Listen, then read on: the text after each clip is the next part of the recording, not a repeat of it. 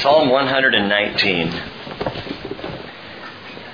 Possibly the most important lesson that children learn early on in school, in kindergarten really, is the ABCs. We learn our ABCs and we have to start there because without our ABCs, we don't have the building blocks of language and reading and understanding and comprehension. Well, just as English is the language of America, we've talked about many times that faith is the language of heaven. Faith is the language that the Lord is teaching us day in and day out in our lives. Whatever we go through, whatever our experience, God's intention is that we learn to speak the language of faith. That we understand what it means to trust in Him and to follow after Him and to believe Him for His Word and to take Him at His promises. Faith is the language of heaven. So, what are the building blocks of faith? Well, they're as simple as ABC, or in the case of Psalm 119, they're as simple as Aleph, Bet, Gimel. Because these headings throughout Psalm 119, you Bible students already know, are the Hebrew alphabet. Every eight verses you have a new letter. It goes straight through the whole Hebrew alphabet, 22 letters of the alphabet. Now, in these 22 letters, here's what's interesting in the way the psalm is put together. It's 176 verses, the longest chapter in the Bible, and it's alphabetically organized into 22 octaves. An octave is, is a, a series of eight, or a system of eight.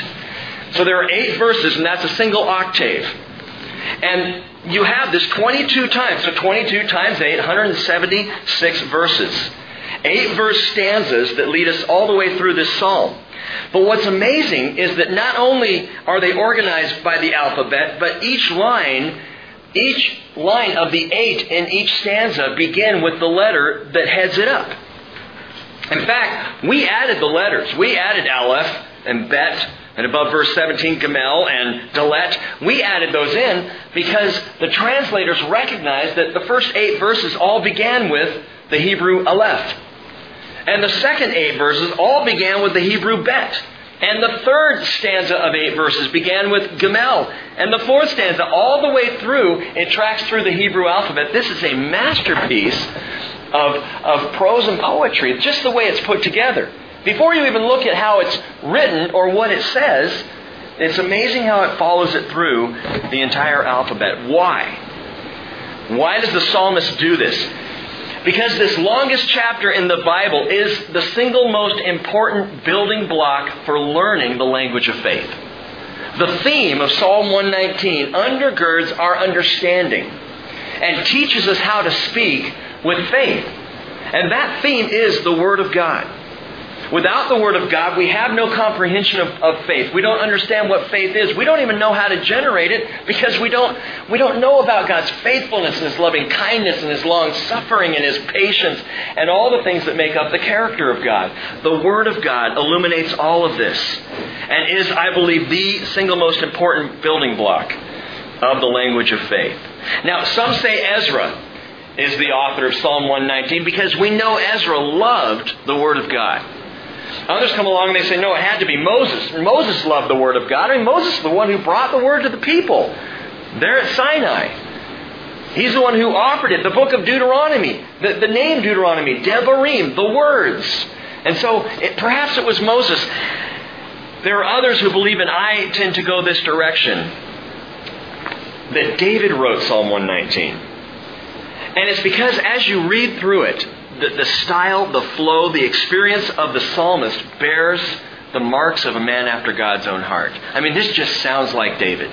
It reads like David. We can't say absolutely for sure, but I'm just going to refer to David as we go through the psalm because I'm, I'm pretty sure it is him. A couple of centuries ago, Psalm 119 was actually referred to as David's pocketbook. And Charles Spurgeon has the idea that perhaps the way this psalm was written was across an entire lifetime. What do you mean? That David had the scroll with him. And as he went through experiences, he jotted down a few more verses and began to organize it. Because at the beginning of the psalm, you have some of the, the I don't know, the excitement of youth, some of the hopefulness.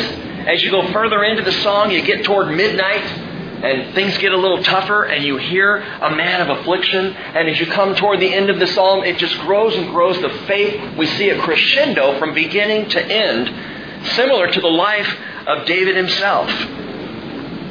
It's interesting that spurgeon himself was so passionate about this psalm psalm 119 that he writes 349 pages of his commentary on this psalm alone Three volumes of Spurgeon's commentary on the treasury of David, he calls it, the Psalms. 349 pages just on Psalm 119. And by the way, that single spaced font 7. Okay? So as you're reading through, it's like, wow. Most of the Psalms he, he dedicates 10, 12, maybe 15 pages to, and I've been doing pretty good just reading through you know, what, what he has to say. I, I have a, a, great admiration for Charles Spurgeon, and especially the way he treats the Psalms.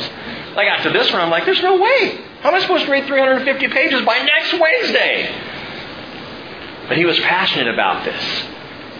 And it's Spurgeon who said the following. He said, Many superficial readers have imagined that Psalm 119 harps upon one string and abounds in pious repetitions and redundancies, but this arises from the shallowness of the reader's own mind.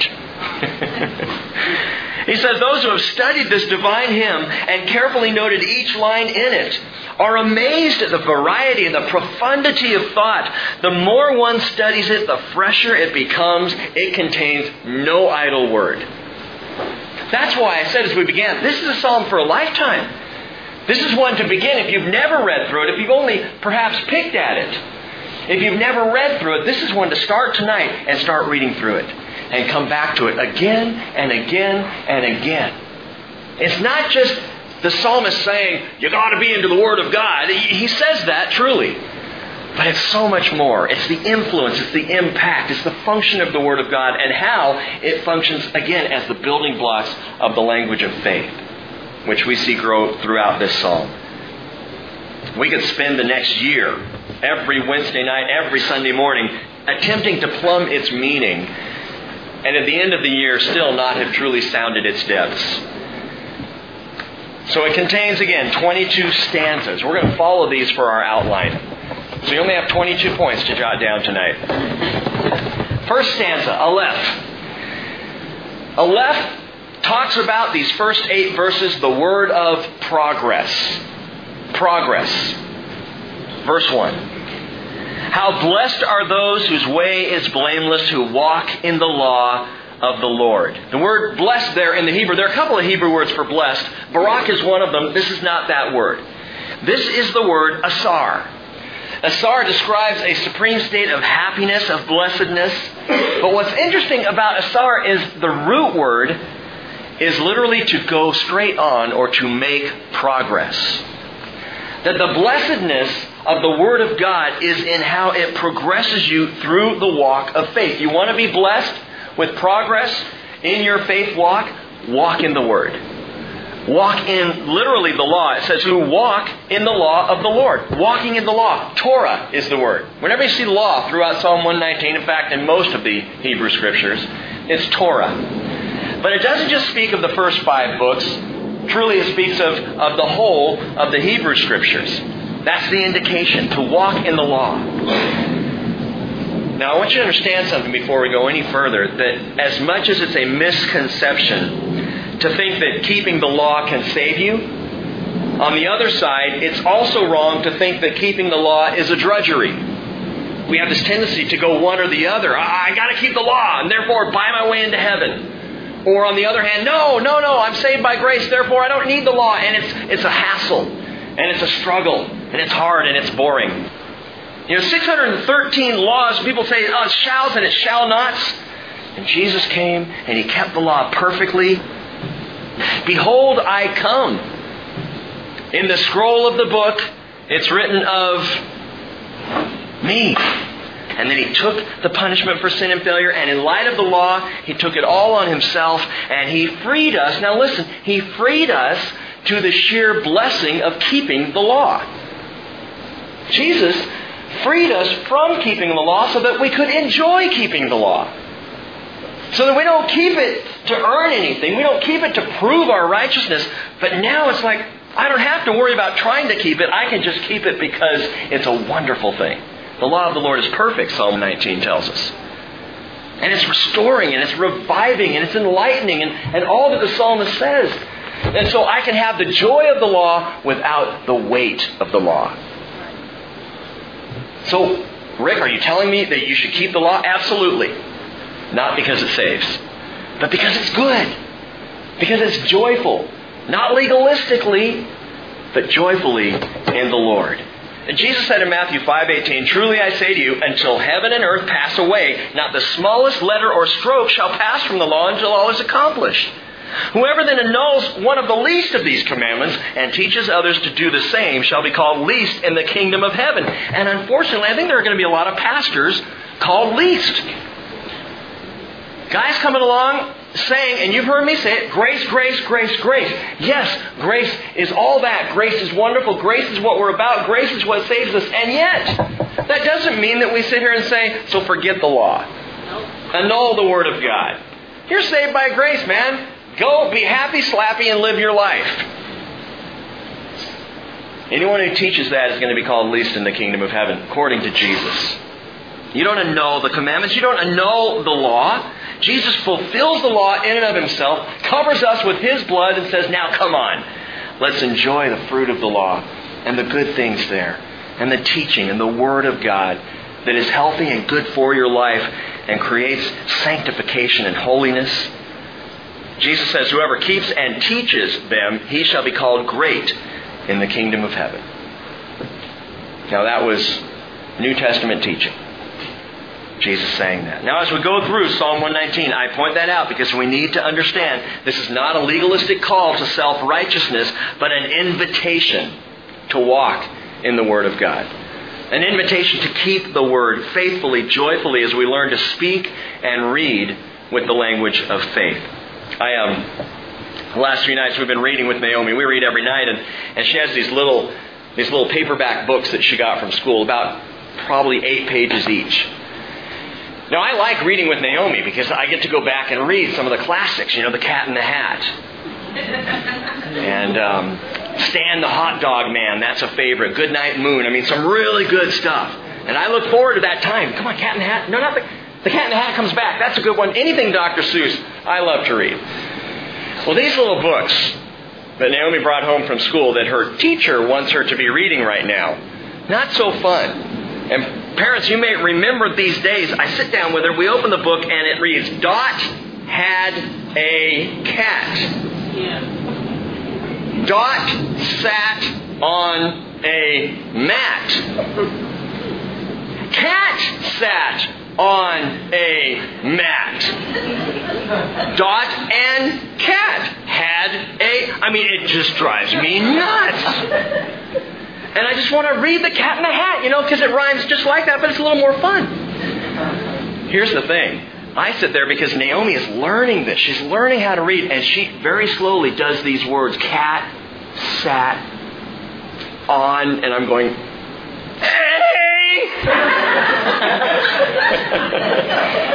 and she'll go, Matt. And you know what she does at the end of almost every sentence? She giggles. She loves it. And it's not the story, it's that I'm reading.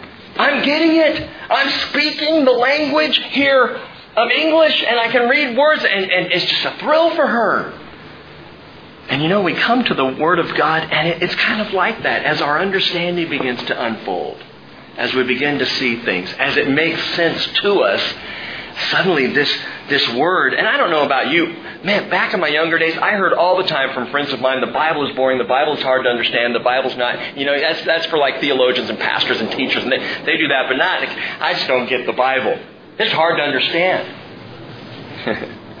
How blessed are those whose way is blameless, who walk in the law of the Lord. You know, the more you're in the Word, the more you get tickled. And the more you just find yourself thrilled by every word that proceeds out of the mouth of God. Verse 2 tells us how, you're wondering, how in the world, Rick, are we going to get through 186 verses when we just spent all that time on one? Verse 2 how blessed are those who observe his testimonies, who seek him with all their heart.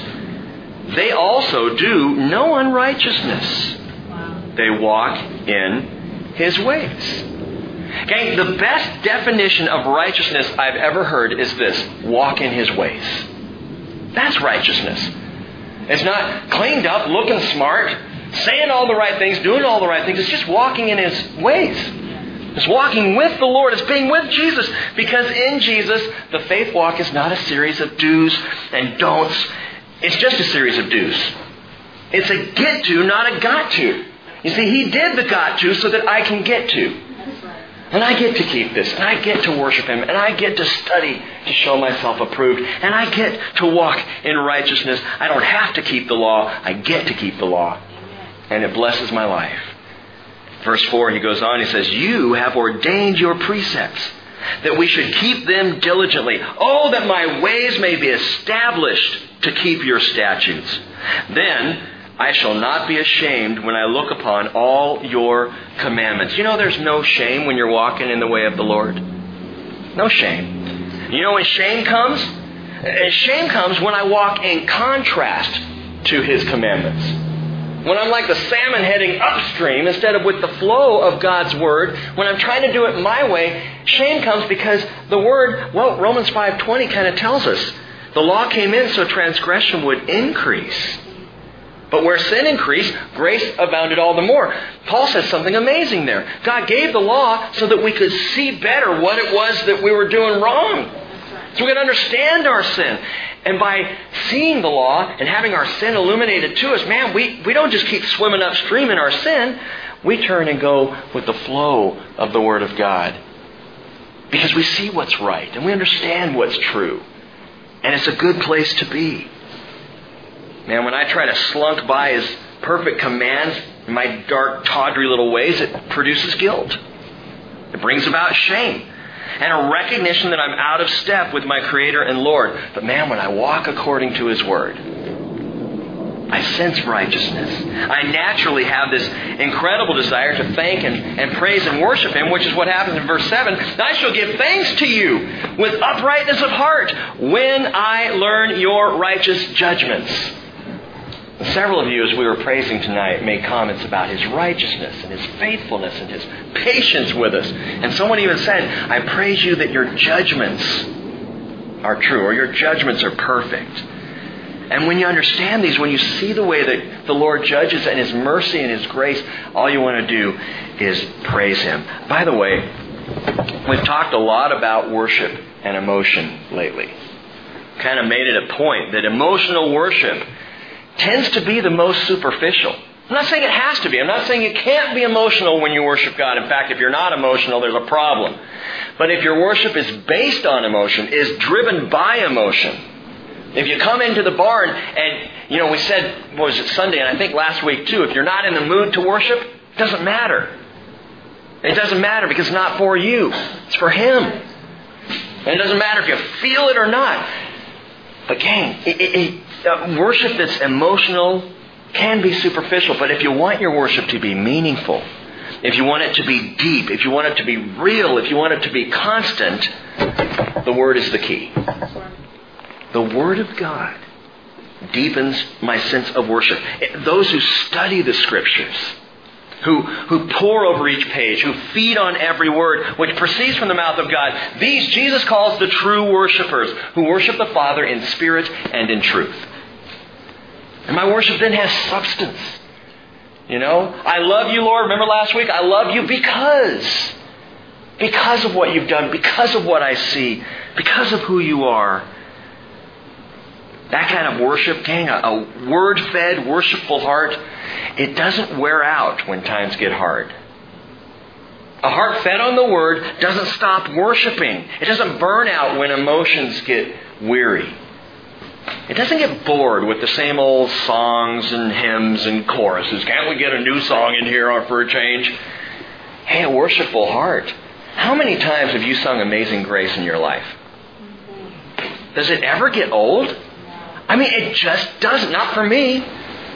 You know when it got old for me? When I was about 12 years old and I didn't understand the Word of God. Oh, we're singing this again? This old song? I was 12. I'm 46 now. I've said it a few times since then. And it's, it's a delight. Why? Because of the Word. And the more the word is in you, the more the worship comes out of you. Verse 8, he says, I shall keep your statutes. Do not forsake me utterly. And so the first stanza, that Aleph, is the word of progress. He's progressing us forward. We move forward as the word leads us forward in life. Verse 9, and the second stanza now. The second stanza is bet, and you might jot this down, it's the word of purification. The word of purification. Oh, wait, one other thing I got to point out on verse 8. David said, I shall keep your statutes. Do not forsake me utterly. I love that because it's almost as if he realizes the bravado with which he says, I'll keep your statutes. I will keep your word. I'll keep your commandments, Lord. And quickly he adds, Oh, eh, but don't forsake me. Why would he say that? Because David realizes if not for the Lord, he would not be able to keep the commandments. If not for the Spirit of the Lord, he could not keep these statutes. I shall keep your statutes. Do not forsake me utterly. We can't keep the statutes without the Spirit.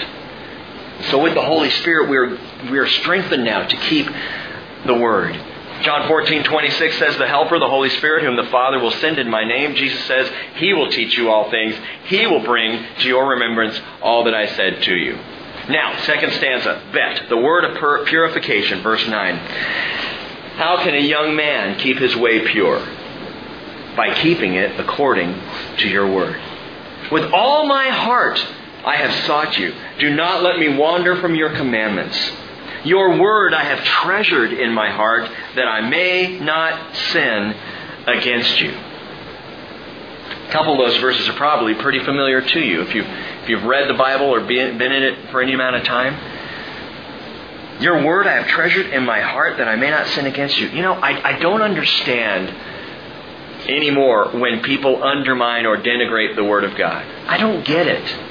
I don't understand why people would call it irrelevant or unnecessary or, again, only for scholars or preachers. Here's something to remember. You may have heard this. Sin will keep me from this book. But this book will keep me from sin. I've heard that many times before, but it is true as the day is long. Sin will keep me from this book. This book will keep me from sin. Whether we realize it or not, by the time your head hits the pillow at night, you have been exposed to massive amounts of sin. Living and walking in this world. I went down to the high school today, Oak Harbor High School, just to visit with Jim Crouch, go meet him in his classroom. I'm walking through the hallway, hallways and the bell. Man, that was a weird experience. I don't know about you, but whenever I'm in a high school hallway, it just takes me back immediately. I'm walking by the lockers and I'm thinking about those times I was late to class because they couldn't get it open, you know, and my heart starts to beat a little faster and I start to worry and think about the papers that are due and it's weird. So I'm walking down the hallway there and class lets out and the students start pouring into the hallway. And just from the office to Jim's classroom, the number of curse words I heard was astounding to me. And you know, you can lie to yourself and say, "Yeah, I just I just tuned it out." No, you don't. No, you don't. You may ignore it. You may pretend that you're not hearing it, but the stuff gets in. The sin gets in. You turn on your computer. You open up your home page. You go to the local news. I've shared before. I'll tell you something. Uh, in many cases, and I, I this is just me, but I, I like Fox News, but I don't like to scroll down the page because they have sections on it that are just have no business being on the page. They have a whole section called Fox on Sex that I, I guess I don't know if they're trying to uh, reach a certain audience, but it makes me sick. And that's just going on the internet. You turn on your TV, commercials that hit. You might say, Well, I've done away with the internet, I've done away with TV, I just get in my car and drive. Do you turn on the radio? Do you interact with other people? You are being affected by sin. It's gunk that gets on you, it gets in you, it's like a clogged sink. We have these U joints underneath our sink, and I've had to clean those out a few times. Man, that's disgusting. I never realized what a disgusting person I am. You know, when I'm cleaning out my own sink and it's grossing me out. I mean, that's not good. And sin is like that. It gets into the spiritual heart valves and it begins to clog them and gunk up our lives. So what do we do? Well, Paul says in Ephesians 5:25 that Christ loved the church and gave himself up for her so that he might sanctify her having cleansed her by the washing of water with the word. Because the more the word gets in, the more the sin gets pushed out the more the gunk gets cleaned out of our life. This, this thing right here, this book is an amazing cleansing agent against the sin in our lives. Your choice to be here tonight is a wonderful choice because you're getting sin washed off of you. And it's not that I saw you coming in and went, boy, Les needs it tonight. Look at him. Did you see what John was wearing? I mean, he's got sin hanging off of him in every direction. No. It's the reality that the Word of God cleans the sin out of our lives. Paul said in Romans 12, 2, do not be conformed to this world, but be transformed by the renewing of your mind. Why, Paul? So that you may prove what the will of God is, that which is good and acceptable and perfect. It's the word of purification. As we progress in the language of faith, we are getting purified by the word of God. Verse 12. Blessed are you, O Lord. Teach me your statutes. With my lips I have told of all the ordinances of your mouth. Can you do that? Can you tell of all the ordinances of the Lord with your mouth? Do you know the word so well that your lips proclaim what God is teaching you? Do you find yourself sharing it? You, you hit the hit the job site or, or work on Thursday morning, and do you find yourself going, "Oh, dude, I got to tell you about Bible study last night," and then recounting the things that the Lord, not Pastor Rick, the Spirit has shown you in His Word?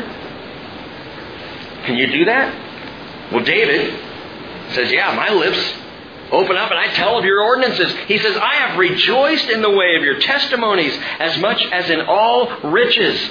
I will meditate on your precepts and regard your, wor- your ways. The word meditate in the Hebrew literally is to chew on like a cow chews its cud. I'm going to meditate on the word. I'm chewing on the word and then I'm going to send it down into one of my, you know, my fourth stomach. And sometime later on in the day, I'm going to earth it back up and chew some more. Well, see how that's how the cow digests. And that's what the word meditate literally means. It means to chew on. I'll meditate on your precepts, regard your ways. I shall delight in your statutes. I shall not forget your word. And this is key to purification, gang. Had a little girl in youth group several years ago. I was a youth pastor for a long time, and um, and this girl and this guy in the youth group, they're two of our, our star kids. And these are these are two of the premier kids. If you if you were going to have a retreat, man, put them in charge of activities. If you were going to have some special devotional night, call them up. They'd organize it. I mean, they they love the Lord. The parents of this girl were on staff at the church where I worked, and her father had given her a solid gold with a, a little inlay of diamonds purity ring when she turned 16. And she was to wear this ring, the agreement with her dad. Some of you have heard of this before, that wear this ring until the day you get married. And then on that day, you give that ring to your husband as a show of your devotion to him by maintaining your purity. The tragedy is, I found out when this girl and her boyfriend came to meet with me and counsel with me that they were sleeping together. And I had to know what about, what do you do with the ring? And she said, I take it off. Don't take it off. If you want purity, the word of purity comes as you maintain the word. Not just when it's on your fingers, not just when it's present, but then it's in your heart. And that was the problem with her purity ring. It was on her finger, but it didn't get into her heart. The promise wasn't here, it was here. And so all she had to do was slip it off her hand, set it down, and the promise was set aside. Don't set aside the promises of God.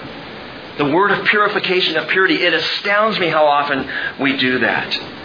That we hold the word in our hands, but we don't treasure it in our hearts. And if we're not treasuring it in our hearts, purity will get set aside. The word of purification. Third stanza, Gamel. Gamel, the letter Gamel, third letter of the Hebrew alphabet, and now we get into, in this octave, these eight verses, we get into the word of perception. perception or understanding or better yet, revelation.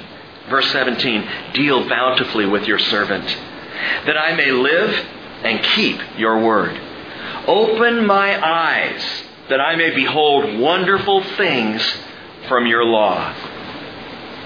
My, my assumption is that's why you're here tonight. My assumption is with each of you, you open up the Word because you're discovering things and you're seeing things. And it's astounding as we realize what's here, as we say, Lord, would you teach us?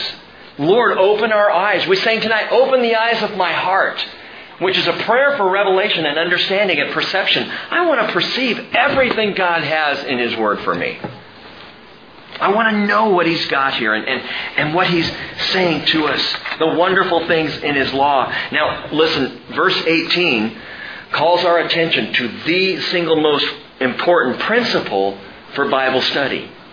If you miss this principle, no matter how many commentaries you surround yourself with or how many good teachers, you're going to miss the depth and the wonders of the law of God. What is the principle? It's prayer. Without the Spirit of God, there is no revelation. Which is why people do come to the Bible and they read it and they don't get it. Don't, it's not speaking to me. I don't, I don't understand why you spend your entire Wednesday night in Bible study. What's the matter with you? Prayer. A.W. Tozer, I've told you before, A.W. Tozer, probably one of the, well, one of the greatest theologians of the 20th century. Tozer had no formal education. I think he got as far, about as far as the fourth grade, and then he had to stay home and work the farm and help out with his family.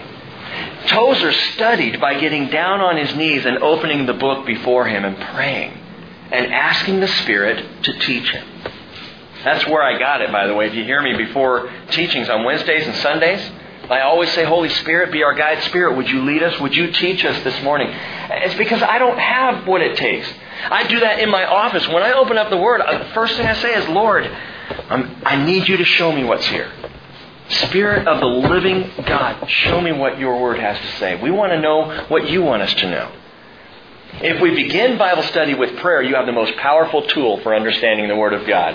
You could have Spurgeon's entire commentary set. It is not as powerful as just opening up and praying. I, I think of the Apostle John, exiled on the island of Patmos, and there were no libraries, and there were no seminaries, and there were no local rabbis, pastors, or theologians to consult. It was just John. But, you remember what it says in Revelation chapter 1? He said, I was in the Spirit on the Lord's day. And what happened when John was in the Spirit on the Lord's day? The revelation of Jesus Christ.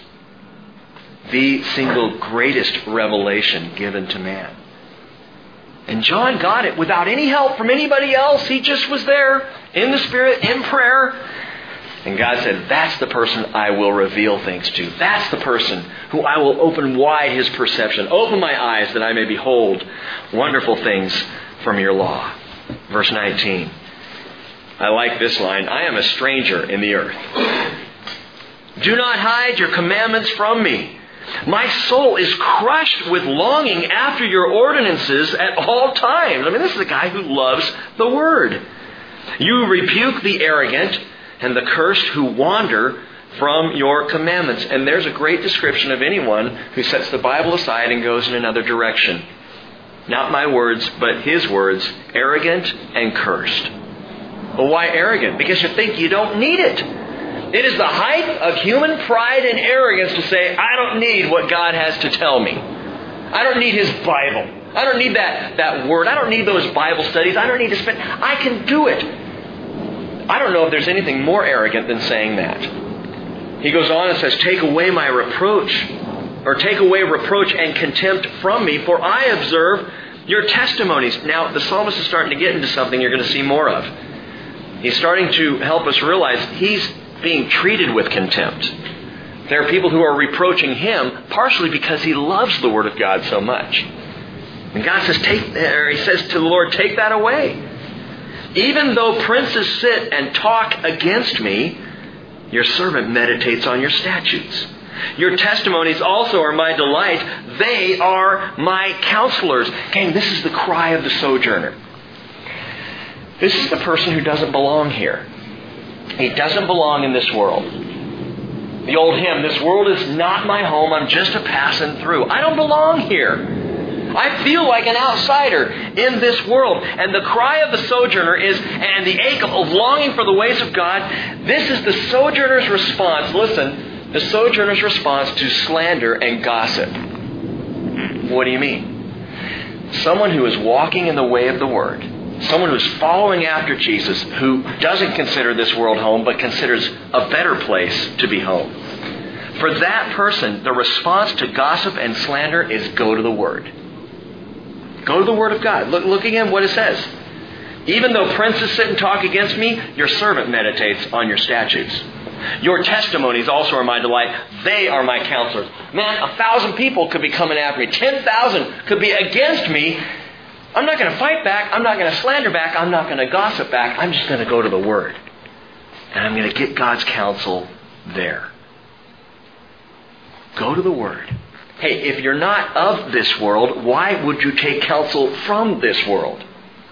And yet we Christians do it all the time. Mm-hmm. We go for worldly counsel, and we've got the Word of God, which is the greatest counsel available to us. And we have the Spirit of God to speak His Word into our hearts, the greatest counsel we could possibly have. And we go looking on the bookshelves. I still don't understand that one. David says, Your testimonies are my counselors. David had a tough life. And if you read the life of David and study it as we have, you know he went from, from nobody, a little shepherd boy out on the hills, to a sudden hero. That's hard. Suddenly he is, he is the hero, he's the, you know, Israeli idol. he, everybody in Israel knows the name of David who killed Goliath. Wow! Suddenly he's, he's shot up into the spotlight. And that's hard to take. And from there, he's given a death sentence by Saul. And Saul begins to chase him down in his whole life. And he's surrounded by fierce enemies when he becomes a king. And then he's betrayed by his own counselors, even his own son. David had a tough life. And so he had to cling to God's word for counsel. And he recognizes and tells us it is the best place to go when life is hard. Revelation of God's word. Fourth stanza. The fourth stanza, Dalet, speaks of the word of power. Power. Verse 25. My soul cleaves to the dust. Revive me according to your word. I've told of my ways, and you have answered me. Teach me your statutes. Make me understand the way of your precepts, so I will meditate on your wonders. My soul weeps because of grief. Strengthen me according to your word. Remove the false way from me and graciously grant me your law. I have chosen the faithful way. I have placed your ordinances before me. I cling to your testimonies. O Lord, do not put me to shame. I shall run the way of your commandments, for you will enlarge my heart. The word of power. Suddenly, the psalmist goes from musing about the blessing and the cleansing and the revelation of the word, suddenly he goes now to a place of severe anguish. And we realize in the writing, at least of this section of the psalm, that he's in pain, that he's in distress. As his soul cleaves to the dust, verse 25 tells us, his spirit clings to the word, verse 31 says. It's been said that a Bible that's falling apart belongs to someone who isn't. And that's well said. And yet, it's amazing how often do people turn to the Bible, but only in times of distress. Only when life gets hard. How many words of Scripture hang about in hospital rooms? How often is the scripture read, read there? Often. How, how many times at funerals is the Bible opened up perhaps for the first time in that dying per, or dead person's life? Hopefully they're dead if they're having a funeral and they're not dying. That would be, they need to be back in the hospital. How many times have you been to a funeral and you hear the 23rd Psalm being read, and yet tragically the person at the funeral was not a believer? It seems to me that that's a little late. It's comforting. The words bring peace. Revelation 21 that he's going to wipe every tear from our eyes. I mean, these are read at funerals of people who don't even believe. And you have to ask the question why do people wait begging desperately for strength in times of despair, why not build up strength in the Word of God now, which is what you're doing tonight? Why not be in the Word of God constantly so when the days of despair come, when the distress hits, you're already rock solid. You're the man who built his house on the rock, who heard all these words of Jesus and obeyed them and was ready when the storm came. I think a big part of the reason that people don't go to the Word except in these times of despair is we have this amazing way of rationalizing and ultimately deceiving ourselves. And we talk ourselves out of the need for the Word of God, or out of the need for fellowship with believers, or out of the need for a church experience of any kind, it's self deception. Go back to verse 29. Look at this. He writes, Remove the false way from me and graciously grant me your law. The false way. The Hebrew word is sheker, and the translation is interesting. It's personal. It's not somebody else's false way he's talking about, it's his own false way. He's saying, Remove literally the lying to myself. Stop me from lying to myself. And David gets it, man. We delude and deceive ourselves when we think we've got all the power we need to deal with life. We don't. The Word of God is the power. The Word brings us the strength that we need. But even among Christians, man, there is a subtle deceit. There's a false way in churches. What are you talking about? Paul said there would be. Paul warned Pastor Timothy in 2 Timothy chapter 3, he said, Realize this, Tim, difficult times will come. When? In the last days. It's going to get hard. And he goes on to say, he, he describes all manner of, of horrible things that will happen. Men will be lovers of self and boastful and rude and arrogant. And he goes down this list. And then he comes to church people, and he says in 2 Timothy 3 5, holding to a form of godliness, although they have denied its power. And if that doesn't describe dead denominationalism today, I'm not sure what does. Holding to a form, a, a, an image of godliness. We go to church. We have potlucks. We have that gross little red punch that usually is diluted instead of being nice and sweet like it should be. We do all these. We, you know, we have our ministries and we have our involvements. We have these things that we do. And yet walk into any number of those churches and, and start to talk about the power of God. Did, I tell you? I, I, don't, I don't ever know if I've told you things before or not. So forgive me if I've shared this before, but I sat in a church meeting with elders and, and staff and I brought up, hey, perhaps because we were talking about uh, different ways, of ministries and needs in ministries, and I said maybe we should just ought to, we ought to just look at what people's spiritual gifts are. And I was shut down. In fact, that was the first, that was the beginning of the end for my work at that church. Because they said, no, no, no, no, we don't want to talk about spiritual gifts. That's Holy Spirit stuff. oh, I'm sorry. Was this a church? I was shocked. Don't talk about the power of God. We'll hold to a form of godliness. That's what we want a form of godliness.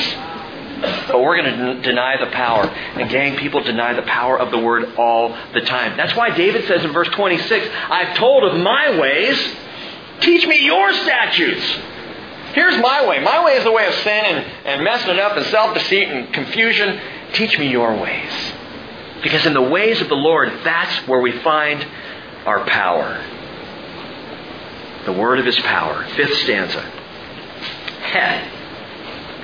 Heh. Little, little letter there. Heh. And it is, gang, the word of provision. The word of provision. What Salita prayed for. Or praised God for. His provision. Watch this, verse 33. Teach me, O Lord, the way of your statutes, and I shall observe it to the end. Give me understanding that I may observe your law and keep it with all my heart. Make me walk in the path of your commandments, for I delight in it. Incline my heart to your testimonies and not to dishonest gain. Turn my eyes away from looking at vanity and revive me in your ways. Now, listen. Me ask this question What is it that you depend on in your life? What do you depend on? In America, our culture is dependent on stuff.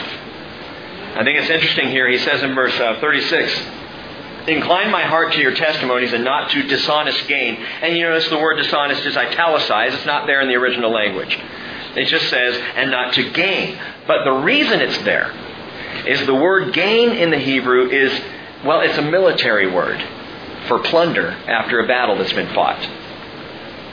It's also a weaver's word for cutting a woven cloth off of a loom.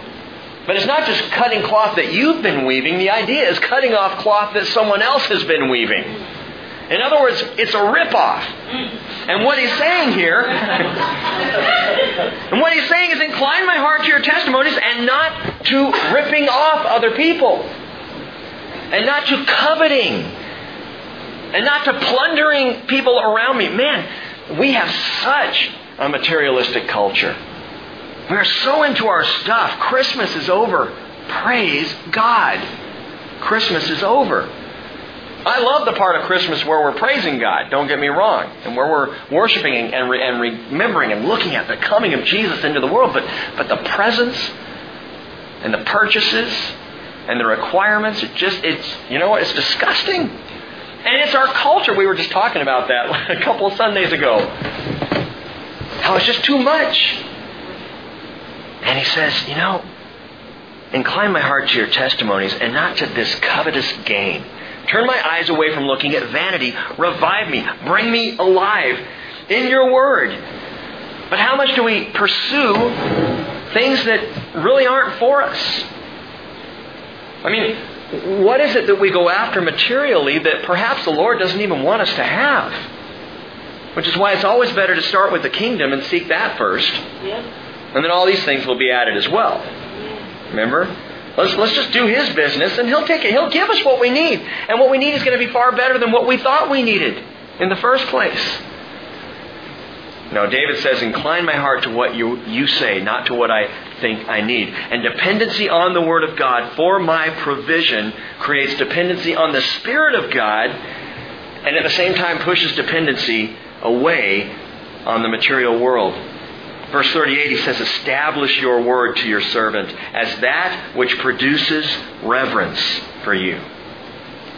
Turn away my reproach, which I dread, for your ordinances are good. Behold, I long for your precepts. Revive me through your righteousness. Now, now assuming this is David, you might say, good for David.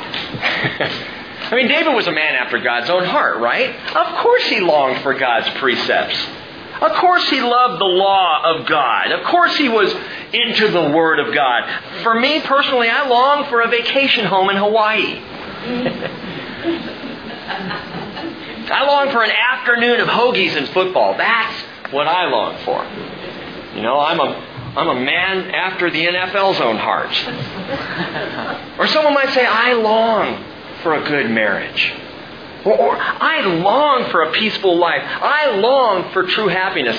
Listen, this isn't what David longs for. Psalm 119 is not declaring the longing of David's heart.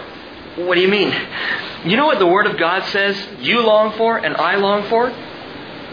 The Word of God. What David is declaring here is something that is true of all of us that we all long for His precepts. We may not realize it. We may ignore it. We may miss that truth, but the reality is our hearts long. We crave His Word. Well, then why aren't more people in Bible study? Because we ignore the craving. And if you ignore it long enough, it goes away. And so, people miss it. It's the longing of the heart that we can't see because of all the stuff in our hearts that clog it up and all the things that we're chasing that we think will bring satisfaction and we think will bring security. And it's taken me so long in my life to get to the point where I realize all the stuff that I chased down that I thought was necessary for a good family life is unnecessary. You know what's necessary? Love, fellowship, the Word of God, prayer, worship, seeking the kingdom. This brings satisfaction, unlike anything else. This brings security. You know, what, what can man do to me? I'm a son of the kingdom. You know, I'm in, I'm in Jesus' administration. What can someone do? Nothing. Jesus said to the Pharisees in John chapter 8 verse 43, Why do you not understand what I'm saying? It's because you can't hear my word. You can't hear my word. And then he says, He who is of God hears the words of God. The reason we don't hear the word of God is we're, we're too stuffed up. We have too much stuff. That's why Jesus cried out, He who has an ear, let him hear, because the longing of every heart at its core is to hear the voice of the Lord. That, that really is what we want. I'm convinced of it. Sixth stanza, Vav. The word of proclamation. This is a confidence section. Oh, the, the, the, psalmist now, David, he's starting to stand up a little bit. He's talked about some affliction, but man, he's turning it back around. He says, May your loving kindness also come to me, O Lord, your salvation according to your word. So I will have an answer for him who reproaches me, for I trust in your word. And do not take the word of truth utterly out of my mouth, for I wait for your, pre, for your ordinances. So I will keep your law continually forever and ever and I will walk at liberty, for I seek your precepts. I will also speak of your testimonies before kings and shall not be ashamed. I shall delight in your commandments which I love. I shall lift up my hands to your commandments which I love. And I will meditate on your statutes. Check this out.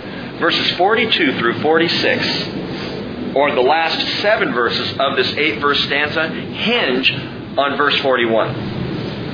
Verse 41 is the key to the other verses coming to pass. Look at verse 41 again. May your loving kindnesses or your grace, may your grace come to me, O Lord, your salvation according to your word. What's that? It's the gospel. Verse 41 is the gospel. May your grace come to me, your salvation, according to your word. Well, who's the word? Jesus is the word. May your grace come to me, he says. May I be saved. It's grace unto salvation by the Word of God. And John 20, verse 31 tells us these things have been written so you may believe that Jesus is the Christ, the Son of God, and that believing you may have life in His name. And so the rest of the verses in this stanza hinge on that verse, hinge on the salvation that comes by grace. Because once you've received Jesus as Lord, and you've received the grace of His salvation, your life becomes the word of proclamation. And that's what this stanza is, these eight verses. It's the word of proclamation. I mean, notice this. He says, May your grace come to me, your salvation according to your word. So, so, once I have this salvation, so I'll have an answer for him who reproaches me. Because I'm saved. I can answer anybody anything because I walk in the truth and the grace of Jesus Christ. He says in verse 44, So I will keep your law continually. Note this, forever and ever. Because the only way you can keep his law forever and ever is you've got to be saved. If you're not saved, you're not keeping the law forever and ever. You might try to keep it for a few years, but if you're not saved, if you're not born again by the Spirit of the living God, if you're just going through the motions, you're not going to keep the law forever and ever. I can tell you that. He says further down in verse 45, I will walk at liberty, freedom. I've got freedom. Why? Because of your precepts. The law is not something that binds us. Religion binds us. But the law frees us. It makes us free. It brings liberty. He says also in verse 46, I will speak of your testimonies before kings and not be ashamed. Jesus draws off of that. Matthew chapter 10 verse 18, he says, You'll be brought before governors and kings for my sake as a testimony to them and to the Gentiles. I'll be brought before kings? I'll be brought before authorities? Well, I don't know what I'll say. Hey, once you're saved, you're going to know what to say. And Paul fulfilled this in a wonderful way. This verse, I'll speak of your testimonies before kings. Paul was brought up before Agrippa in that coastal amphitheater called Caesarea. First stop on the tour in Israel, if you go with us next March, a year from this March, first stop we'll make is at Caesarea by the sea. And we will sit in this amphitheater and read the words of Paul that he spoke in that amphitheater when he said, He stretched out his hand, Acts 26, verse 1, and proceeded to make his defense. He said, In regard to all things of which I am accused by the Jews, I consider myself fortunate, King Agrippa, that I am about to make my defense before you today. You know what Paul's defense is? The story of his salvation. The fact that he was a persecutor of the church, but he got saved. He proclaims the gospel, and this is the word of proclamation. Man, when I recognize His grace that saves me according to His word, I am a proclaimer of His word, and even kings and authorities are not intimidating to someone whose life proclaims the salvation of God. The word of proclamation. What does that mean in verse 48? And I shall lift up my hands to your commandments. I count five things, and there may be more. Five things in Scripture that that this uh, that have take on this connotation, this idea of lifting up hands, the prayer. I'll lift up my hands in prayer. Um, to bless, I'll lift up my hands in a blessing. That's the second thing. The third thing would be praise. I lift up my hands in worship and praise. Now, the fourth reason, giving a vow, making a vow. You know, I, I swear to tell the whole truth, nothing but the truth, so help me God lifting up my hands in a vow. But there's a fifth time, mentioned only once, where the lifting up of hands has to do with something else that's I find very interesting. In Genesis chapter 41, verse 44, Pharaoh is talking to Joseph, who he has just raised up as his third in command or second in command. And he says, says Pharaoh said to Joseph, I am Pharaoh. Yet, without your permission, no one shall raise his hand or his foot in all the land of Egypt. What does that mean? What he's saying is, no one will do anything without your permission, Joseph. No one will be about any work unless you say so. You have absolute authority. David says, I'll lift my hands, verse 48, to your commandments. What he's saying. What's he saying? He's saying, I'm not just going to read them, I'm going to do them. I'm going to lift my, I'm rolling up my sleeves, he might say, to your commandments. I read the Word of God and I say, all right, let's get busy. Time to work. What do I do? I'm a doer of the Word, as James wrote, not merely a hearer who deludes myself. You know, it's not enough to sit in church and listen to the pastor ramble on and on and on. This is not where it happens. This is just where the words are poured out. It's what you do with them that makes the difference. In lifting up our hands to the commandments. And whatever you do, Colossians 3:16 or 17, in word or deed, do all in the name of the Lord Jesus, giving thanks through him to God the Father. Progress, the word of purification, the word of perception, power, provision, and the word of proclamation, which brings us to the seventh of 22 stanzas. How you doing? Don't worry, we're not going to do them all. Zayin. Zayin, the seventh stanza, and this now begins to take us into the word of perseverance.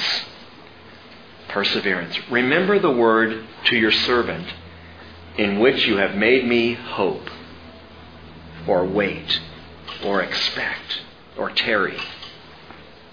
The word to your servant in which you have made me hope. This is my comfort in my affliction that your word has revived me. No matter how bad it gets, Father, I have your word and it keeps me alive. Your word is life. His word is living and active, but His word breathes life, revival into our hearts, into our spirits. Verse 51 The arrogant utterly deride me, yet I do not turn aside from your law. I have remembered your ordinances from of old, O Lord, and comfort myself. Burning indignation has seized me because of the wicked who forsake your law. Your statutes are my songs, I love this, in the house of my pilgrimage. O Lord, I remember your name in the night and keep your law. This has become mine that I observe your precepts. Oh, this whole stanza, it, it, it just smells of perseverance. It, it's full of, of perseverance. That God's Word has the power to bring hope and comfort and strength that we might persevere when it's hard. That we might stand strong in the face of struggles and sorrows that would try to get us down. In the book of Revelation, we're told, Revelation 14 12, here is the perseverance of the saints who keep the commandments of God and their faith in Jesus. How do you persevere? You keep the word. You speak the language of faith. Now, I debated with myself whether or not to share this because anytime I share some, something like this, people think there's something wrong. There's not. Or people think, you know, we need to pity the pastor. I'm not asking for that. I, in fact, this is a little foolish of me, but I'm going to say it anyway. Sometimes I offend people. no, I do. I know it's hard to believe. I spent 15 years in full time youth ministry and didn't really offend very many people. Oh, there were some parents who thought I had pulled some dumb stunts, and I did.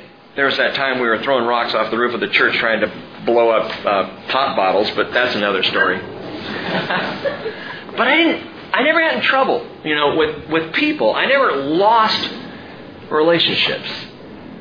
I never had people storm out of my church. They stormed out of the senior pastor's church. I was just on staff. You talk to that guy, you know. I've been seven years a senior pastor now. And the other day, and it happens to me, as I'm sure it happens to you, some inserted thought patterns began to get in. Joe and I were driving down a street, and I, I recognized the house of someone who no longer attends the bridge and will not speak to me if they see me in public. What'd you do, Rick? Well, I was, I was teaching, and they got upset. And they're mad at me. I mean, literally, if I walk into a restaurant, they get up and leave. It's like, wow, okay. And you know, I know pastors who are bitter and who are closed off and shut down. And as I'm driving along, I, it, you know, it kind of hurts. And I was thinking, Lord, I, I get, I understand why pastors do that. I understand why guys burn out and get out of ministry altogether. I, I don't want to be that guy. And I was, it's remarkable. I was praying this just this last week. No pity for Rick, I'm fine. But it, it was just one of those days, and I'm just thinking about people I've offended and people who are mad at me, and even when you try to make it right, they don't want you to make it right. It's like, what do I do, Lord? How do I not end up bitter about this? And Monday afternoon, I started reading Psalm 119. And Tuesday morning, I'm poring over it, and I'm thinking through this, and I'm reading I remember your ordinances from of old, O Lord, and comfort myself. And with every verse, I found it lifting. I found all of that worry over offending. Hey, it's going to happen. If I'm going to teach the word, people are going to get offended. Oh Lord, I remember your name in the night and keep your law. This has become mine. this is something, listen, nobody can take the word away from you. Nobody can take God's word from you. It is comfort and strength and gives you the ability to persevere when life gets tough. Paul said in Romans 15:4, whatever was written in earlier times was written for our instruction, so that through perseverance and the encouragement of the scriptures we might have hope. I found myself grinning all through the day yesterday. And I realized, you know, these and again, I said inserted thought patterns. Les talks about this from time to time. It's when the enemy just sticks something in there to bug you or to get under your skin mm-hmm. or to make you feel like you're not good enough or like you've got problems and, and distracts you from just walking in the Word, walking with the Lord, just trusting Him. And if I still have His Word, I have the greatest source of comfort and hope and perseverance a man can have. It's right here. And God is good. And I find myself revived, filled with hope and I'll tell you this, and I say all that silliness to say this one thing. The only reason, please hear me, the only reason I'm able to come into this barn and offer any hope or any comfort or any encouragement is because I myself have been encouraged by the Word. That's it. John and Lisa walked into our house last night. We were at, we had pizza. Hey, come on up and have some pizza. So we're having pizza together, and I mentioned a couple of weeks ago the, the game Plants vs. Zombies that I recently discovered. And I said, you guys got to see this. And I opened up my laptop and I'm, and I'm showing them how you plant the plants and the zombies come and the plants shoot the zombies and knock it. It's a cartoon game, but it's, it's addictive. And John's going, I don't even believe what I'm looking at here. And Lisa, Lisa goes, Rick, now I know that you are an anointed teacher. what are you saying? Now I know that it's only because of God that you have anything good to say. And I laugh, and that's wonderful. That is wonderful. Come spend five minutes with me in my house, and you'll see what an idiot I am. Back to the Word. Blessed be the God and Father of our Lord Jesus Christ, Paul says, 2 Corinthians 1 3. The Father of mercies, the God of all comfort, who comforts us in all our afflictions, so that we will be able to comfort those who are in any affliction with what? With the comfort with which we ourselves are comforted by God. That's the only comfort I have to offer you, is the comfort He's shown me. The encouragement He's given me, the word He's given me, that's the only word I have for you. Anything else, anything from me, it's not worth the time of day. Eighth stanza, het. Het, the word now of my portion. My portion, not my provision. This is different. The word of my portion, verse 57. Oh, we got to hurry. Verse 57. The Lord is my portion. Man, underline that, highlight it, circle it, star it, do whatever you have to do to draw that out and keep that before you. The Lord is my portion. I have promised to keep your words. In other words, the word is wonderful, but it is not my portion. The Lord is my portion. Why is the word wonderful? Because it brings me to the Lord. It's my tutor, it's my schoolmaster, it leads me to Jesus Christ. He is my portion. He's what I need. Lamentations chapter 3 verse 22, Jeremiah says, The Lord's loving kindnesses never cease. His compassions never fail. They're new every morning. Great is your faithfulness. The Lord is my portion, says my soul. Therefore, I have hope in Him. The Lord is my portion. Verse 58, I sought your favor with all my heart. Oh, be gracious to me according to your word. Catch that. David says, I sought your favor. I did everything I could do to get your favor, and I realized the only way to your favor is if you are gracious to me like you said you'd be. I considered my ways and turned my feet to your testimonies. I hastened and did not delay to keep your commandments. The cords of the wicked have encircled me, but I have not forgotten your law. At midnight I shall rise to give thanks to you, not to get a drink of water. You know? Not to run to the bathroom at midnight, which is more of an issue the older you get, I'm discovering. At midnight, I shall rise to give thanks to you. Because of your righteous ordinances. I can't believe Pastor Rick said that. Hey, I told you I'm an idiot. I am a companion, verse 63, of all those who fear you, and of those who keep your precepts. And the earth is full of your loving kindness. O Lord, teach me your statutes. Oh, great. The idea here is that in spite of evil and sin, the earth is still full of the grace of God. He's still here. His Spirit is still at work. His grace is still available. And if our portion is the Lord, what can anyone do? And my portion is Jesus. Who can take that away?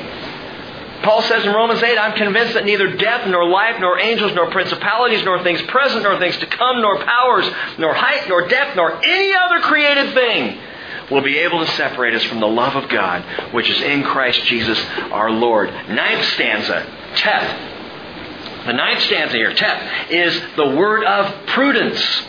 The word of prudence. Verse 65 You have dealt well with your servant. O Lord, according to your word, teach me good discernment and knowledge, for I believe in your commandments. We often ask the question, What is the will of the Lord? That's Christian speak for, I don't know what I'm doing. What's the will of the Lord in this circumstance? What's the will of the Lord? We're asking, God, what is the right decision here?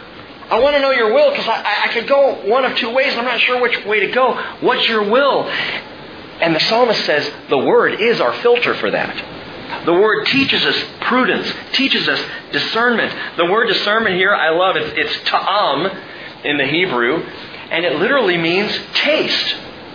Taste, as in discerning different flavors. You've got the salty portion of the taste buds, and you've got the sweet portion of the taste buds, and you've got the sour portion of the taste buds. Your tongue is designed so that you can discern different flavors. And that's what he's asking for. I want to be able to discern, Lord, the right way to go. To have prudence in decisions that I make. There are all kinds of flavors in our life decisions, good and bad. And that's why I love a Whitman sampler. Because unlike See's or some of these other candy companies, Whitman Sampler, you open it up and inside the box there's a candy key. Okay, those are the nuts and chews. I'm going to stay away from those. I don't want those. But, oh, there's the caramel, like that one. Oh, there's the chocolate. And it tells you exactly what everything is. So if you're going to get me anything, no, I'm, I'm kidding. But, but, but the word is kind of like a Whitman sampler in that in that, we, we have discernment by it. It's got this little key. And shows us what we're about to bite because sometimes our choices are just nuts. Sorry. Isaiah tells us in Isaiah 30, and this is another verse Les has spoken many times. I love this verse. Although the Lord has given you the bread, the bread of privation and the water of oppression, He, your teacher, will no longer hide Himself, but your eyes will behold your teacher. Your ears will hear a word behind you. This is the way, walk in it. Whenever you turn to the right or to the left. You know what the word is for word there? Dabar. So, Dabar. It's the word for the book of Deuteronomy, the Word of God. You will hear the Word of God. And the Word of God will give you discernment and will give you prudence and help you determine the right way to go, the different tastes before us in life. Verse 67. Before I was, oh, watch this, we're still in prudence, we're still in discernment. Before I was afflicted, I went astray. But now I keep your word. You are good and do good. Teach me your statutes. The arrogant have forged a lie against me. With all my heart, I will observe your precepts. Their heart is covered with fat, but I delight in your law. It is good for me that I was afflicted, that I may learn your statutes. The law of your mouth is better to me than thousands of gold and silver pieces. There's a direct correlation between learning to keep God's Word and affliction. A correlation between the two. That God uses affliction to teach us His Word. That God uses affliction to show us how to walk in His Word. Look back again, verse 67. Before I was afflicted, I went astray. But now I keep your Word. What was the difference? Affliction. Before affliction, I wandered on my own. Affliction hit, and now I keep your word. Affliction, gang, is a catalyst for the application of God's word in our life. I have run into, met, talked to more people who have gone through real tough stuff in their lives who love the Word of God. In fact, nine times out of ten, if someone tells me I love God's Word, I know there's been some affliction. I know there's been some pain there. I know there's been some hurt. Something has happened. They've gone through something through which they realized without the Word of God they had no hope. Affliction is a catalyst. David Grove is a young man in Africa. some of you know David. He, he went to the bridge for a long time and now he's in Africa. How did he get to Africa? He bought a one way ticket to go to Africa with Harvest Vision Ministries you can look up harvestvisionministries.org and you can actually follow what he's doing there. See, he's got blogging and he emails and stuff. And uh, in our, our, recent elders meeting, Steve Berenson was talking about David, and we were praying for David. And Steve was recently instant messaging with David, which is amazing to me. He's in Africa, Steve's here, and they're talking, you know. And he told him, Steve said to David, he said, Listen, I, am going to pray against hardships and challenges to your team's ministry. And David messaged back, Please don't do that. Okay, how old is David? Les? 20, 22. 22 years old. Steve, one of our elders, says, I'm going to pray against hardship for you. Don't do that, David says. He says, because hardship produces faith, and when I'm weak, he is strong. Don't pray against hardship. Wow. When I was 22, I was praying, God, I want the easy life. Hmm. I don't want hardship. I want it to be a smooth sailing. And here, this 22 year old young man gets it. Pray not against hardship, pray for faith. Pray that I trust the Lord. Pray that when I am weak, He is strong. And I stop and point this out, Dan, because if you're currently in a place of affliction or hardship, the best prayer you can pray is teach me in this, Lord. Teach me to love your word through this. May this struggle be to your glory. Prudence is learned in the word and the experience of affliction. Verse 73. Yod. Quickly, verse 73. My, the word of patience. The word of patience. you gotta be patient with me tonight. Your hands made me and fashioned me. Give me understanding that I may learn your commandments. May those who fear you see me and be glad because I wait for your word. Because I wait. The word of patience. You know, it's interesting. This stanza is under the heading Yod. Note that. It's important. Matthew 5:18 again Jesus said truly I say to you until heaven and earth pass away not the smallest letter yod or stroke shall pass from the law until all is accomplished. It's interesting to me because the smallest letter of the Hebrew alphabet is yod. And David puts it over this stanza, which is a, an entire octave about patience, about waiting. What are you saying, Rick? I'm saying, why did God give us this? If God had given us a five point plan of salvation, you would be driving home right now. Actually, you would have been driving home about an hour ago. We'd be done. We wouldn't have to take all this time that it takes to work our way verse by verse through the Bible. Why this, this, this long book? Why not a short but sweet statement of belief? One page. I mean, how many pages are your Bible? Mine, mine runs 1,268. Granted, it's not as long as Obamacare, but it's still long. sorry, sorry. Why this long word? No, seriously. God could have given us a one pager. Here's what I expect. Here's what you need and let's be done with it. But he gives us the entire book. Why? We've been at the study of God's Word for seven years, and we just crossed the halfway point. It's a long book. And that's the idea. That's the idea. That we walk it out with Him. You see, God is not interested in a quick religious answer. He wants a relationship. And in walking through the Bible, as we've been doing, you know what happens? You're getting to know God. And He's getting closer to you. And you're growing in faith and you're speaking that language. And it, it takes time. It takes time. There are no shortcuts to a relationship with God.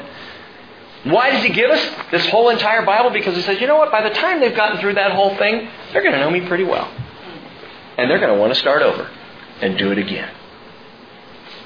Yod, patience, the word of patience. We live in a world that where everything moves at lightning speed. Gone are the days where Paul preached all night long until Eutychus fell out the window. Remember that story? It's one of my favorite stories in the Bible, and I apply it. I just we don't have well, we have a window up there. We need to put a seat up there. A kid sitting in the window listening to Paul preach is just going, Oh my goodness. Dude, it's great, gospel and grace, it's wonderful, but he's just going on. And out he goes. Eutychus falls to the ground and dies.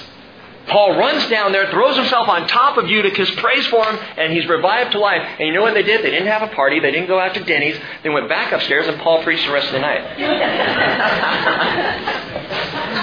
Patience. Patience. it's this, this lightning speed move of the world today where the Word of God demands a steady, patient pace. As David says in verse 73, his hands fashioned us. What does that mean? It means he knows how we work. He knows he could throw out something that we move through quickly and we would not take the time to know him. And so he gives us something that requires us to take the time to get to know him. Verse 75, I know, O Lord, that your judgments are righteous and that in faithfulness, wait a minute, you have afflicted me. This is not God allows hardships, it's God brings them. This blew my theology out of the water several years ago. You afflicted me, Lord. I know you did it in faithfulness. Oh, may your loving kindness comfort me according to your, to your servant. May your compassion come to me that I may live, for your law is my delight. May the arrogant be ashamed, for they subvert me with a lie, but I shall meditate on your precepts. May those who fear you turn to me, even those who know your testimonies.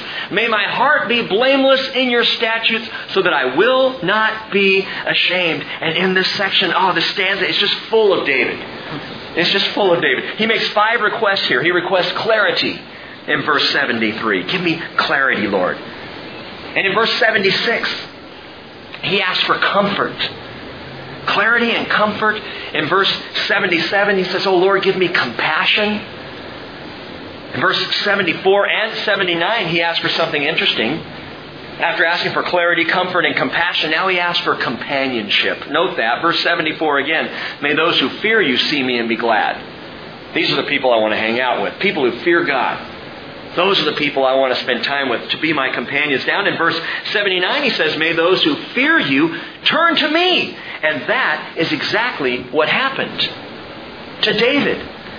1 Samuel 22, verse 2 said, Everyone who was in distress, everyone who was in debt, everyone who was discontented gathered to David, and he became captain over them. Bunch of ragamuffins. And David became their captain. Why? Because he feared the Lord and they feared the Lord, and they gathered together a group of about 400 men with their wives and children who needed the Lord, who recognized they had need. They were in debt, they were discontent, they were distressed, and they said, We need God. And they gathered together to David.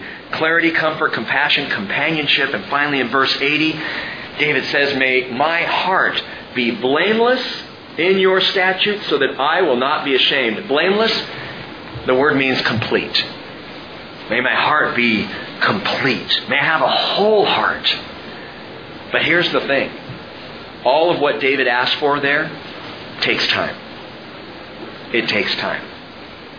The word of patience. It takes time to cultivate. One last stanza, and we're done tonight. In this last octave we'll look at, the 11th one, the 11th octave, Kaph, It is the word of persecution. Watch this. My soul languishes for your salvation. I wait for your word. My eyes fail with longing for your word while I say, When will you comfort me? Though I have become like a wineskin in the smoke, I do not forget your statutes. David is at a low point in the psalm, the lowest point. This is the midnight of the psalm. And in this place, he says, I'm like a wineskin in the smoke. what? What is a wineskin in the smoke? Empty wineskins. When, when in ancient times, David's day, when they were done with a wineskin, they would hang it up in the top of the tent. And there it would hang until they could get more wine and then they could use it again. They'd hang it up in the top of the tent. Well, the fire in the tent that was used for cooking or for heat, that smoke and that soot would rise up to the top of the tent and if the wineskin was left there for too long, it would begin to get blackened with soot and it would shrivel up and it would get crisp and crunchy and useless. And David says, I'm like a wineskin in the smoke. We would say his face looks like an old glove. or, or we might say she's got the tracks of her tears. She's got the careworn expression of someone who's lived a hard life. Spurgeon writes his character had been smoked with slander. His mind parched with persecution. He was half afraid that he'd become useless and incapable through so much mental suffering, and that men, men, would look upon him as an old, worn out skin bottle which could hold nothing and answer no purpose. And this is the place that David is at. And he's, he's talking about the Word and he's clinging to the Word, but man, his heart is just bursting open and he's saying, I'm like this, the wineskin and the smoke. He says in verse 84, How many are the days of your servant? When will you execute judgment on those who persecute me? The arrogant have dug pits for me, men who are not in accord with your law. All your commandments are faithful. They have persecuted me with a lie. Help me, he cries. They almost destroyed me on earth. But as for me, I did not forsake your precepts. Revive me according to your loving kindness, so that I may keep the testimony of your mouth. Amazing. In the depth of his despair, David cries out, Revive me, Lord! Not, not so I can go about the business of a self-indulgent life. No, he says, Revive me so that I might keep the testimony of your mouth. What does that mean? Father, rescue me so I can keep speaking your word. So that I can keep telling people of you so that your word would be on my lips. Man, that is the stuff of a deep, experienced faith. A man who's been through hardship, but who has a solid command of the language of faith. And I said before, the further into Psalm 119 we go, the more we see this depth. The writing of an old soul who has walked a long time in the Word of God. Now, we're going to stop there for tonight. We're going to pick it up again on Sunday. But in conclusion, I got to tell you one last thing here. The Bible, the Bible describes four things on earth which the Lord has kept records of and will keep records of in heaven. Four things on earth that God keeps or has kept records of in heaven. Four things. The first one is the spirits of the saved. Human spirits. God keeps record of. It's not just those who are saved who are there, it's their spirits. God keeps a running count. Revelation 3 5, He who overcomes will thus be clothed in white garments, and I will not erase his name from the book of life. The book of life. It's that record of the spirits of the saved. That's the first thing we know. On earth, God keeps a record of in heaven. Second thing, the shared testimonies of the saved. And I love this one. Do you realize there are testimonies you give about God? There are things you say, statements of faith, and God says, I like that. I'm writing that down. Well, that's good. What was that one about sin keeps you from this book, but this book will keep you from sin? Oh, I like that, says the Lord, and He jots it down. How do you get that? Malachi chapter 3, verse 16. Those who feared the Lord spoke to one another, and the Lord gave attention and heard it. And a book of remembrance was written before him for those who fear the Lord and who esteem his name. He jots down your statements of faith. Record of the spirits of those who are saved. He keeps records of the shared testimonies of those who are saved. Third thing, he keeps record of the shed tears of those who are saved. We read this in Psalm 56, verse 8. You have taken account of my wanderings, put my tears in your bottle. Are they not in your book? Man, talk about the tracks of our tears. God tracks our tears. In Revelation 21, where he says he will wipe every tear from their eye, how will he do that? He's kept track of them. He knows every tear that you've ever cried, and all of it gets wiped away. And all remembrance of pain and heartache and hurt and affliction and persecution gone. He will wipe them away because He's kept track. Lastly, I tell you all this to say this of these things on earth that the Lord has kept record of in heaven. The fourth one is amazing to me. It's the Scriptures. The Scriptures. Look at verse 89 and we'll end. Forever, O Lord, your word is settled in heaven. Forever, your word is settled in heaven. The word there, the Hebrew word for settled, is natsab, and it means forever. Lord, your word stands firm. Your word, Lord, is fixed in heaven. How can the psalmist say in 138 verse 2, how can he say, You have magnified your word above all your name? Because his word is fixed in heaven forever what does that mean? It means that the Word of God, living and active, will be heard throughout eternity. You might say, Rick, it's been an eternity tonight. I know. but this Word that we're reading right now, we will hear again, and not just in this barn. If you love the Word of God, if you love Bible study, guess what? It is fixed in heaven forever. We will sit at the feet of Jesus, like Mary did when Martha was busy, you know. We will sit at the feet of Jesus and just. Can you imagine Jesus reciting Psalm 119 to us? Can you imagine his commentary? His explanation? Oh, oh, this is good. Let me just give me just one more minute and I'll share this with you. You know, we'll be going, more, Lord, more. Don't stop. Your word is fixed forever in heaven. Praise God. You've gotten a good head start tonight. Let's pray. And Father, I just pray, Lord, that your word would get in us and stick. And that we would be lovers of your word and doers of your word. May we be a people who just hunger and thirst after righteousness and loving your word. And Father, we thank you for bringing it to us. We look forward to the next time we gather to hear more, and we especially look forward to that day, Jesus, when we will hear you speak these words to us. Until then, Spirit, keep breathing the Word of God into our lives, we pray in Jesus' name. Amen. Amen.